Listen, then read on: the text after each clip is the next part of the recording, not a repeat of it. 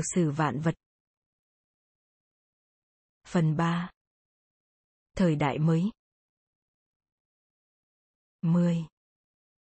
Khai thác chi. Cuối những năm 1940, một sinh viên tốt nghiệp Đại học Chicago tên là Claire Patterson vận dụng một phương pháp mới đo lường chất đồng vị than trì nhằm cố xác định độ tuổi cụ thể của trái đất. Chẳng may mọi vật mẫu của anh ta đều bị nhiễm bẩn. Hầu hết đều chứa mức độ than trì cao hơn mong đợi đến 200 lần. Nhiều năm trôi qua trước khi Patterson khám phá được lý do của việc này có liên quan mật thiết với nhà phát minh đáng tiếc Thomas Midgley. Nguyên Midgley là một kỹ sư, và thế giới này lẽ ra đã là một nơi an toàn nếu ông mãi mãi là một kỹ sư. Thay vì thế, ông lại quan tâm nhiều đến việc ứng dụng hóa học vào công nghiệp. Năm 1921, trong khi làm việc cho tập đoàn General Motors Research Corporation tại Dayton, Ohio, ông khám phá được một hợp chất được gọi là chì tetraethyl, và rằng nó có thể giúp giảm thiểu đáng kể độ rung của động cơ. Sự dơ máy móc. Dù chì nổi tiếng là chất nguy hại, vào những năm đầu thế kỷ 20 nó xuất hiện trong hầu hết các sản phẩm tiêu thụ. Thức ăn được đóng hộp trong những lon thiếc được hàn bằng chì. Nước thường được chứa trong các bồn được hàn bằng chì. Chì được phun lên trái cây để trừ sâu. Thậm chí chì cũng là một phần của tiếp kem chải răng. Dường như không có sản phẩm nào không hàm chứa chì. Tuy nhiên, không gì chứa nhiều chì bằng dầu hỏa. Chì là độc tố thần kinh. Khi tiêu thụ quá nhiều chì, hệ thần kinh của bạn có thể bị tác hại nghiêm trọng. Các triệu chứng khi tiếp xúc quá nhiều với chì gồm có mù mắt, mất ngủ, suy thận, giảm thính giác, ung thư, tê liệt, và co giật. Thậm chí chì có thể gây ảo giác, hôn mê, và tử vong. Mặt khác, chì là chất dễ khai thác và đem lại nhiều ích lợi cho công nghiệp. Và chì tetraethyl thực sự có thể giúp giảm thiểu độ dơ của máy móc. Thế nên vào năm 1923 ba tập đoàn lớn nhất của Hoa Kỳ, General Motors, DuPont, và Standard Oil, đã thành lập một xí nghiệp chung được gọi là Ethyl Gasoline Corporation. Về sau được rút gọn thành Ethyl Corporation với mục tiêu khai thác chì tetraethyl để cung cấp cho nhu cầu của thế giới. Gần như ngay lập tức các công nhân sản xuất bắt đầu thể hiện dáng đi lảo đảo và những phản ứng bất thường cho thấy sự ngộ độc chì. Cũng gần như ngay lập tức, xí nghiệp Ethyl Corporation thảo ra một chính sách mới nhằm trấn an mọi người, đồng thời kiên quyết duy trì hoạt động suốt nhiều thập niên sau đó. Theo những gì Sharon Bertsch McGrayne viết trong cuốn sách lịch sử hóa học công nghiệp của mình, cuốn Prometheus in the Lab, khi các công nhân tại một nhà máy nọ mắc triệu chứng ảo giác, người phát ngôn của xí nghiệp đã nói bằng giọng ôn hòa với các phóng viên rằng có lẽ họ mệt mỏi do làm việc quá siêng năng. Tổng cộng ít nhất 15 công nhân đã thiệt mạng vào những ngày đầu sản xuất xăng dầu tẩm chì, và vô số các công nhân khác ngã bệnh, thường là bệnh nghiêm trọng. Chúng ta không thể xác định được con số các công nhân chịu tác hại do rò rỉ xăng dầu và ngộ độc vì xí nghiệp này luôn tìm cách bưng bít thông tin trước báo chí. Tuy nhiên, đôi khi việc bưng bít thông tin là điều không thể. Đáng ghi nhận là vào năm 1924 chỉ trong vài ngày đã có 5 công nhân sản xuất thiệt mạng và 35 công nhân khác bị tàn phế vĩnh viễn do ngạt khí. Khi lời đồn đãi xoay quanh sự nguy hiểm của sản phẩm mới này gia tăng, người phát minh ra chì tetraethyl, Thomas Midgley, quyết định giao một bản thuyết trình cho các phóng viên nhằm trấn an sự lo lắng của họ.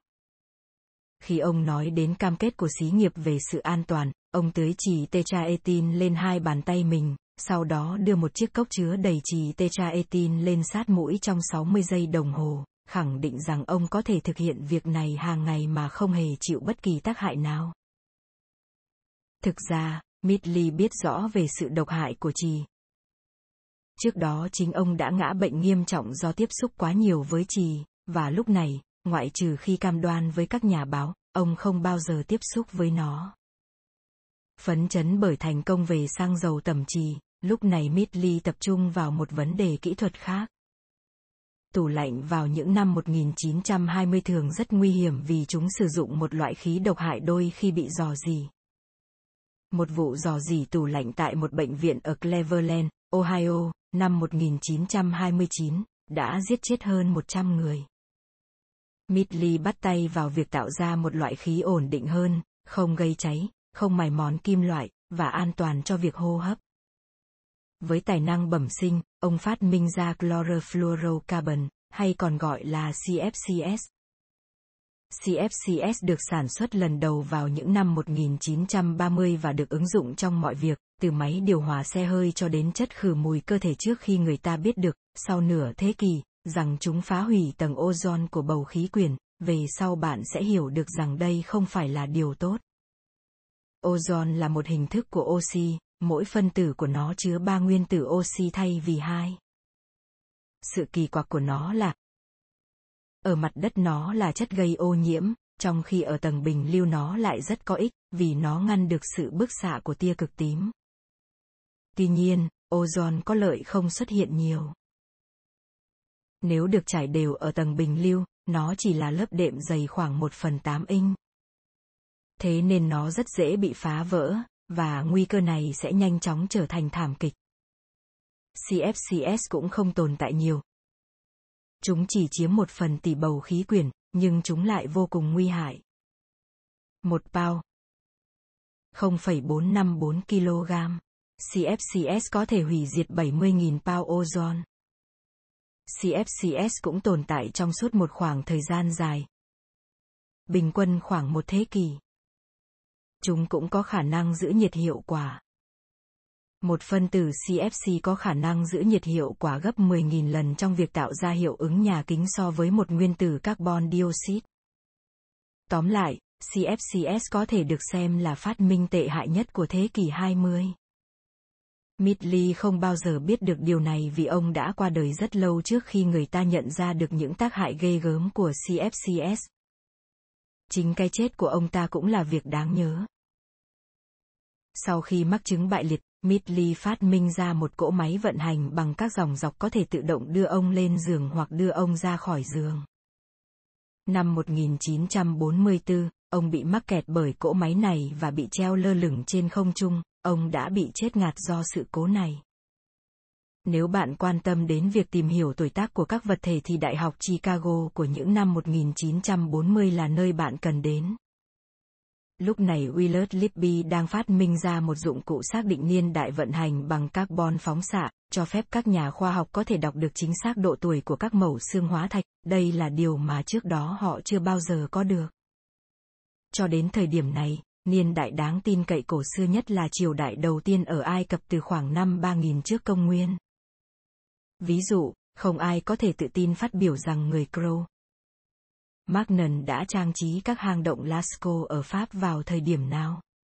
Ý tưởng của Libby hữu ích đến mức ông được trao giải Nobel vào năm 1960. Ý tưởng này được đặt trên cơ sở là mọi động vật sống đều mang trong mình đồng vị carbon được gọi là carbon 14, nguyên tố này bắt đầu phân rã ngay sau khi chúng chết đi. Carbon 14 có chu kỳ bán phân rã. Có nghĩa là, một nửa khoảng thời gian để bất kỳ vật chất nào biến mất một. Trong khoảng 5.600 năm, thế nên qua việc tính toán xem nó đã phân rã được bao lâu, Libby có thể có được độ tuổi của đối tượng cần xác định. Dù chỉ một chừng mực nào đó. Sau 8 chu kỳ bán phân rã, chỉ 1/256 lượng carbon phóng xạ nguyên thủy còn tồn tại, đây là một lượng quá nhỏ nên khó có thể đo lường chính xác, thế nên phương pháp xác định niên đại bằng carbon phóng xạ chỉ hữu hiệu đối với các đối tượng có độ tuổi khoảng dưới 40.000 năm. Thật lạ, khi kỹ thuật này trở nên phổ biến, người ta bắt đầu nhận ra được những thiếu sót của nó. Người ta phát hiện ra rằng một trong những thành phần cơ sở nơi công thức của Libby, được gọi là hằng số phân rã, sai lệch khoảng 3%. Tuy nhiên, lúc này trên toàn thế giới người ta bắt đầu thực hiện hàng ngàn tính toán khác nhau. Thay vì xác định lại hằng số chính xác, các nhà khoa học quyết định giữ lại hằng số thiếu chính xác này. Thế nên, Tim Flannery viết, mọi niên đại carbon phóng xạ thô mà bạn đọc được ngày nay đều nhỏ hơn con số thực khoảng 3%. Rắc rối không dừng lại ở đó. Người ta cũng nhanh chóng phát hiện ra rằng các mẫu carbon 14 có thể dễ dàng bị nhiễm bẩn bởi những nguồn khác. Các màu thực vật cực nhỏ, ví dụ, đã bị trộn lẫn trong carbon 14 và không được nhận biết. Đối với các mẫu gần đây hơn, dưới 20.000 năm, chỉ bị nhiễm bẩn ở mức độ thấp, nhưng các mẫu cổ hơn có thể bị nhiễm bẩn nghiêm trọng vì người ta chỉ đếm được rất ít nguyên tử. Theo lời Flannery, ở trường hợp thứ nhất, nhầm lẫn này có thể so với việc nhầm lẫn $1 là trong khi đếm $1.000 là. Ở trường hợp thứ hai, nhầm lẫn này có thể so với việc nhầm lẫn $1 là khi bạn chỉ đếm $2 là. Phương pháp của Libby cũng được đặt trên cơ sở là giả định rằng lượng carbon 14 trong khí quyển và tỷ lệ thẩm thấu của nó bởi các động vật sống là không thay đổi theo thời gian. Thực ra không phải thế. Ngày nay chúng ta biết rằng lượng carbon 14 trong khí quyển có thể xuất hiện đa dạng tùy thuộc vào việc từ trường của trái đất làm lệch các tia vũ trụ ở mức nào, và rằng lượng carbon 14 có thể thay đổi đáng kể theo thời gian. Điều này có nghĩa là người ta khó có thể xác định được chính xác một số niên đại carbon 14. Cuối cùng, và có lẽ hơi bất ngờ, các niên đại này có thể bị phủ nhận bởi những yếu tố ngoại vi dường như chẳng liên hệ gì. Chẳng hạn như chế độ ăn uống của những loài vật có mẫu xương đang được xét nghiệm. Một trường hợp gần đây có liên quan đến sự tranh luận dai dẳng về việc liệu bệnh giang mai xuất hiện từ tân thế giới hay cựu thế giới. Các nhà khảo cổ sinh học tại Hull, miền Bắc nước Anh, đã khám phá được rằng các nhà sư tại một nghĩa trang tu viện đã mắc chứng giang mai, nhưng kết luận ban đầu rằng họ đã mắc chứng bệnh này trước cuộc hành trình của Columbus đã bị nghi ngờ bởi người ta nhận thấy rằng họ đã ăn rất nhiều cá, điều này khiến xương của họ trở nên có vẻ cổ hơn so với bình thường. Các nhà sư này có thể mắc chứng giang mai, nhưng làm sao họ lại mắc chứng bệnh này, và họ mắc phải nó vào lúc nào, vấn đề này vẫn chưa được giải quyết xác đáng. Do những hiểu biết còn hạn hẹp về carbon 14, các nhà khoa học lập ra các phương pháp khác nhằm xác định độ tuổi của các vật chất cổ đại, trong số các phương pháp này gồm có phương pháp nhiệt phát quang, phương pháp này giúp đo lường lượng electron bị mắc kẹt trong đất sét, và phương pháp cộng hưởng electron. Phương pháp này vận dụng sóng điện từ để bắn vào mẫu vật và đo lường sự dao động của các electron. Nhưng ngay cả phương pháp tốt nhất trong số này cũng chỉ xác định được niên đại của các đối tượng có độ tuổi dưới 200.000 năm, và chúng hoàn toàn không thể xác định được niên đại của những vật chất vô cơ chẳng hạn như đá. Dĩ nhiên đây là điều bạn cần biết nếu bạn muốn xác định độ tuổi của trái đất. Dường như mọi người trên thế giới đều từ bỏ việc xác định độ tuổi của đá. Nếu không có sự quyết tâm của một giáo sư người Anh tên là Arthur Holmes, thì có lẽ vấn đề này đã hoàn toàn bị bỏ ngỏ. Holmes xứng đáng là một vị anh hùng khi vượt qua mọi chướng ngại để có được những thành tựu vang dội của mình. Vào những năm 1920, khi Holmes đang bước vào giai đoạn thịnh vượng nhất trong nghề nghiệp của mình, khi ấy địa chất học đã trở thành lỗi thời. Vật lý là môn nghiên cứu thời thượng vào thời điểm này, và không được tài trợ nhiều, đặc biệt tại Anh, nơi địa chất học chào đời. Tại Đại học Durham, Holmes làm việc ở bộ môn địa chất suốt nhiều năm trời. Ông thường mượn hoặc tự chế tạo các trang thiết bị để theo đuổi phương pháp xác định niên đại của đá. Đã từng có lúc toàn bộ những tính toán của ông phải bị trì hoãn suốt năm trong khi ông chờ đợi nhà trường cung cấp cho ông một chiếc máy tính đơn giản. Đôi khi, ông phải dừng hoàn toàn công việc nghiên cứu để kiếm đủ tiền trang trải cho gia đình mình. Đã có lúc ông trông coi một cửa hàng bán đồ cổ tại Newcastle. Và đôi khi ông thậm chí còn không có được 5 bảng Anh để chi trả lệ phí thành viên hàng năm của hội địa chất. Kỹ thuật mà Holmes vận dụng trong công trình của mình rất dễ hiểu về mặt lý thuyết và nảy sinh trực tiếp từ quá trình làm việc. Đầu tiên là lý thuyết của Ernest Rutherford vào năm 1904, ông phát biểu rằng một số nguyên tử phân giã từ nguyên tố này trở thành nguyên tố khác với một tốc độ có thể dự đoán được và bạn có thể vận dụng chúng để làm đồng hồ đo thời gian. Nếu bạn biết phải mất bao lâu để Kali 40 phân giã thành Argonne 40, và bạn đo lường được lượng của mỗi mẫu vật, bạn có thể tính toán được độ tuổi của đối tượng mình cần biết. Holmes có thể đo lường được tốc độ phân rã của urani thành trì, từ đó ông có thể tính toán được độ tuổi của các loại đá, và thế nên ông hy vọng có thể tính toán được độ tuổi của trái đất. Nhưng có nhiều khó khăn về kỹ thuật buộc ông phải vượt qua. Holmes cũng cần có, hoặc ít ra ông cũng rất vui khi có được, một bộ dụng cụ có thể giúp ông chọn ra những mẫu vật nguyên chất nhất từ các mẫu vật bị nhiễm bẩn, và như chúng ta đã biết ông cũng cần có một chiếc máy tính đơn giản. Năm 1946 ông có thể tự tin công bố rằng trái đất có độ tuổi ít nhất là 3 tỷ năm hoặc hơn thế. Thật đáng tiếc, lúc này ông lại phải đối mặt với một trở ngại lớn khác trong việc chấp nhận sự bảo thủ của các đồng nghiệp khoa học.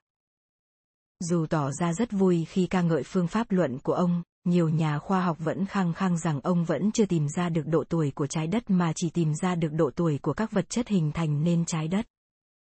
Cũng trong khoảng thời gian này, Harrison Brown của Đại học Chicago đã phát minh ra một phương pháp mới để tính toán các đồng vị của trì trong các loại đá do lửa tạo thành. Các loại đá được tạo ra qua quá trình nung nóng, đối nghịch với lớp trầm tích như cát, sạn, bùn. Biết rằng công việc này có thể vô cùng gian nan, ông giao nó cho chàng trai trẻ Claire Patterson giải quyết. Ông hứa với Patterson rằng việc xác định tuổi của trái đất bằng phương pháp mới của ông sẽ là việc dễ như bỡn. Thực ra, phải mất nhiều năm mới có thể làm được việc này. Patterson bắt đầu đề án này vào năm 1948. Suốt 7 năm dòng, đầu tiên tại Đại học Chicago và sau đó tại Viện Kỹ thuật California, nơi ông chuyển đến vào năm 1952, ông làm việc trong phòng thí nghiệm vô trùng, tính toán rất tỉ mỉ các tỷ số của trì và urani với các mẫu đá đã được chọn lọc cẩn thận. Vấn đề quan trọng trong việc tính toán độ tuổi của trái đất là bạn cần có các loại đá thực sự cổ, chứa trì, urani, các loại thủy tinh xưa như trái đất. Bất cứ thứ gì trẻ hơn đều nhất định sẽ khiến bạn xác định sai lệch độ tuổi của trái đất. Nhưng các loại đá thực sự cổ lại rất hiếm hoi trên trái đất. Vào cuối những năm 1940 không ai có thể hiểu được tại sao lại thế. Thật vậy, chúng ta bước vào thời đại không gian trước khi có ai đó có thể giải thích được các màu đá cổ của trái đất đã đi đâu. Câu trả lời ở đây là sự kiến tạo địa tầng mà chúng ta sẽ tìm hiểu sau. Trong khi đó, Patterson phải tính toán mọi việc với rất ít nguyên vật liệu cần thiết. Cuối cùng, và thật tài tình, ông có thể vượt qua được sự khan hiếm về đá bằng cách sử dụng loại đá từ bên kia trái đất. Ông chuyển sang nghiên cứu các thiên thạch. Giả định của ông rất hợp lý, là nhiều thiên thạch còn sót lại trên trái đất vào những ngày đầu hình thành hệ mặt trời. Khi xác định được độ tuổi của các thiên thạch thì đồng thời bạn cũng có được độ tuổi gần đúng của trái đất. Tuy nhiên, không gì có thể xảy ra quá dễ dàng. Thiên thạch không có nhiều và chẳng dễ gì khai thác được thiên thạch. Hơn nữa, kỹ thuật đo lường của Brown trở nên quá cầu kỳ và cần phải được cải tiến. Trên hết, có một rắc rối ở đây là các mẫu vật của Patterson không hiểu vì sao luôn bị nhiễm bẩn bởi một lượng lớn trì khí quyển mỗi khi chúng được phơi ra ngoài không khí. Chính điều này buộc ông phải xây dựng phòng thí nghiệm vô trùng. Đây là phòng thí nghiệm vô trùng đầu tiên trên thế giới. Patterson phải mất 7 năm làm việc kiên nhẫn mới có thể tập hợp được các mẫu vật thích hợp cho vạch xét nghiệm cuối cùng. Mùa xuân năm 1953 ông đến phòng thí nghiệm quốc gia Argonne tại Illinois, tại đây ông dành thời gian để làm việc cùng máy ghi quang phổ lớn tân tiến nhất, chiếc máy này có thể dò tìm và đo lường được lượng urani và trì lẫn trong các loại thủy tinh cổ. Khi tìm được kết quả của mình, Patterson hào hứng đến mức ông lập tức lái xe quay thẳng về quê hương của mình tại Iowa và nhờ mẹ đưa mình đến bệnh viện để kiểm tra sức khỏe vì ông nghĩ rằng mình đang mắc chứng đau tim. Chẳng bao lâu sau, tại cuộc hội họp ở Wisconsin, Patterson công bố độ tuổi dứt khoát của trái đất là 4.550 triệu năm. Dao động 70 triệu năm. Một con số không thay đổi suốt 50 năm sau đó, theo lời thán phục của McGrayne. Sau 200 năm cố gắng của con người, cuối cùng trái đất cũng có được độ tuổi của mình. Công việc chính đã được thực hiện, lúc này Patterson tập trung vào nghiên cứu trì trong khí quyển. Ông ngạc nhiên khi nhận thấy rằng những hiểu biết nhỏ bé của con người về tác động của trì đến sức khỏe con người hóa ra lại hoàn toàn sai lạc. Và chẳng hề ngạc nhiên về kết quả này, ông khám phá, khi quá trình suốt 40 năm nghiên cứu về tác động của trì luôn được tài trợ bởi các công ty sản xuất các chất phụ gia trì. Trong quá trình nghiên cứu như thế, một bác sĩ không hề có chuyên môn về bệnh học đã trải qua một chương trình đào tạo 5 năm, trong chương trình này những người tình nguyện đã phải hít hoặc nuốt trì với hàm lượng cao. Sau đó nước tiểu và phân của họ được đưa đi xét nghiệm. Thật đáng tiếc, vì vị bác sĩ này dường như không biết, trì không hề được thải ra ngoài. Nói đúng ra, nó tích tụ trong xương và máu. Đó là yếu tố khiến nó trở nên nguy hại đến thế. Và người ta không hề xét nghiệm xương và máu. Kết quả là, trì được xác định là vô hại với sức khỏe con người. Patterson nhanh chóng xác định được rằng chúng ta có nhiều trì trong khí quyển, và rằng 90% lượng trì này xuất nguồn từ khí thải của các động cơ ô tô, nhưng ông không thể chứng minh được điều đó. Lúc này ông cần có một phương cách để so sánh mức độ trì trong khí quyển hiện tại với mức độ trì trong khí quyển vào thời điểm trước năm 1923, khi trì tetraethyl được giới thiệu lần đầu. Ông khám phá ra rằng lõi của các tảng băng có thể giúp ông tìm được câu trả lời. Chúng ta biết rằng mưa tuyết tại những nơi chẳng hạn như Greenland tích lũy thành nhiều lớp qua mỗi năm. Vì nhiệt độ của các mùa thay đổi dẫn đến sự thay đổi về màu sắc của tuyết.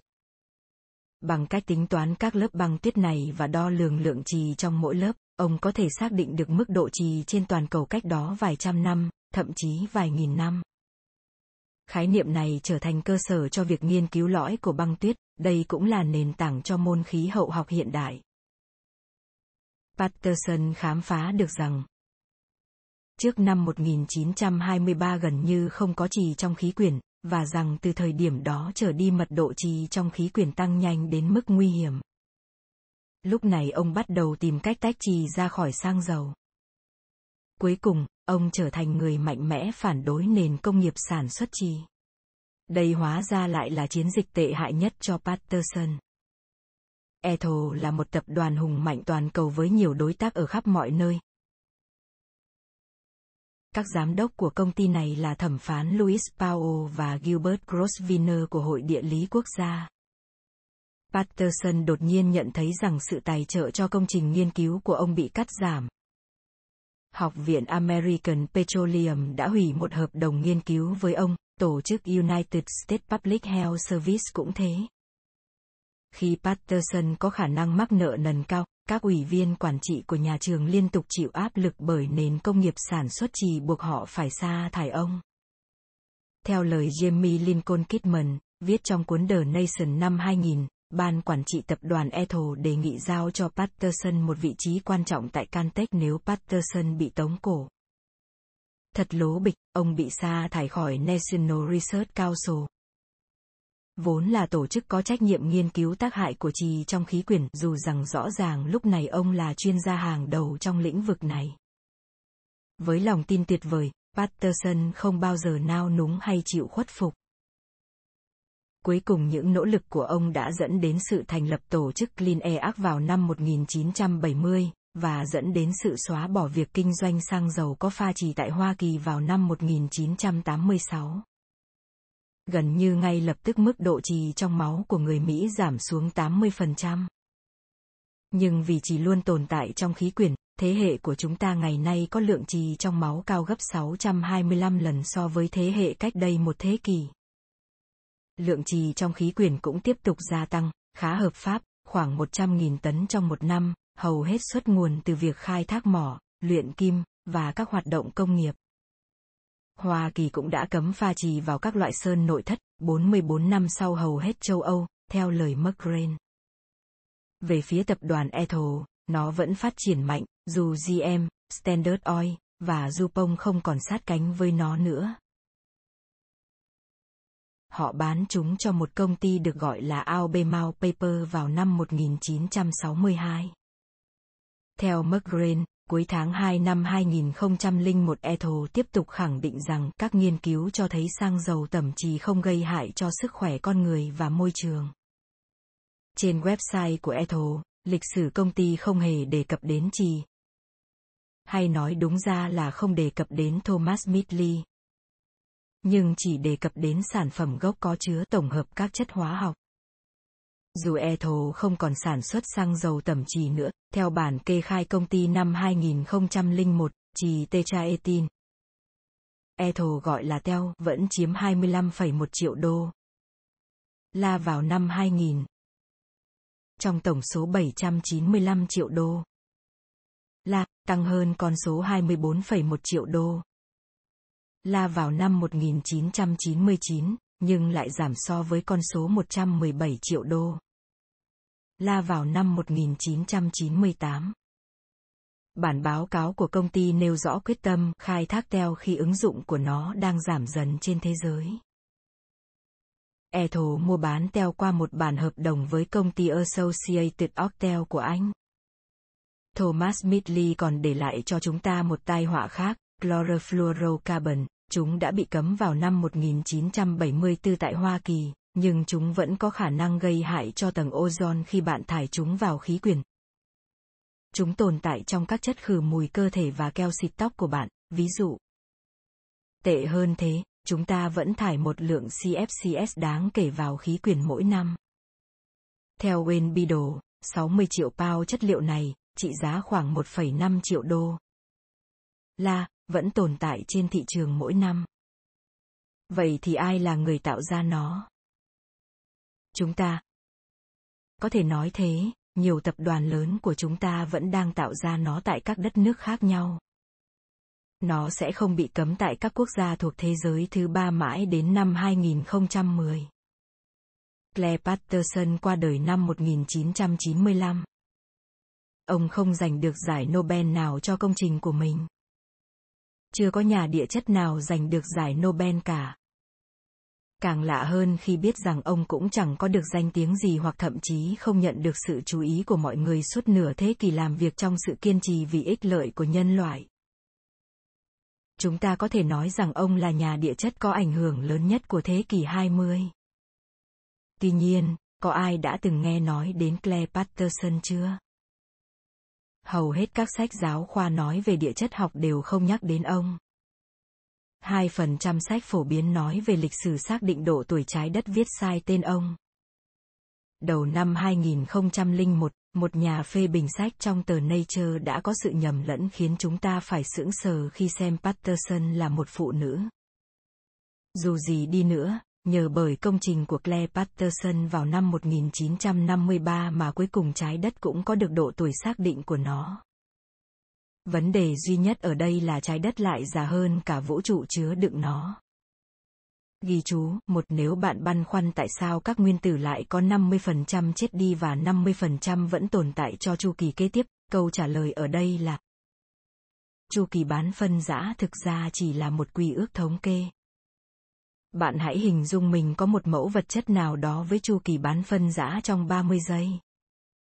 Điều này không có nghĩa là mọi nguyên tử trong mẫu vật chất này sẽ tồn tại trong khoảng thời gian chính xác 30 giây hay 60 giây hay 90 giây hay 120 giây. Thực ra mỗi nguyên tử này sẽ tồn tại theo khoảng thời gian ngẫu nhiên tùy tiện không liên quan gì đến con số 30, nó có thể tồn tại trong 2 giây hoặc nó có thể tồn tại suốt nhiều năm, nhiều thập niên, nhiều thế kỷ. Không ai có thể biết trước điều này. Nhưng chúng ta có thể nói rằng nhìn chung một nửa số nguyên tử này sẽ biến mất sau mỗi 30 giây. Đó là tốc độ trung bình nói cách khác, và bạn có thể áp dụng nó cho bất kỳ mẫu vật chất nào. Ví dụ, một số người đã từng xác định được rằng các đồng xu có chu kỳ bán phân rã là khoảng 30 năm.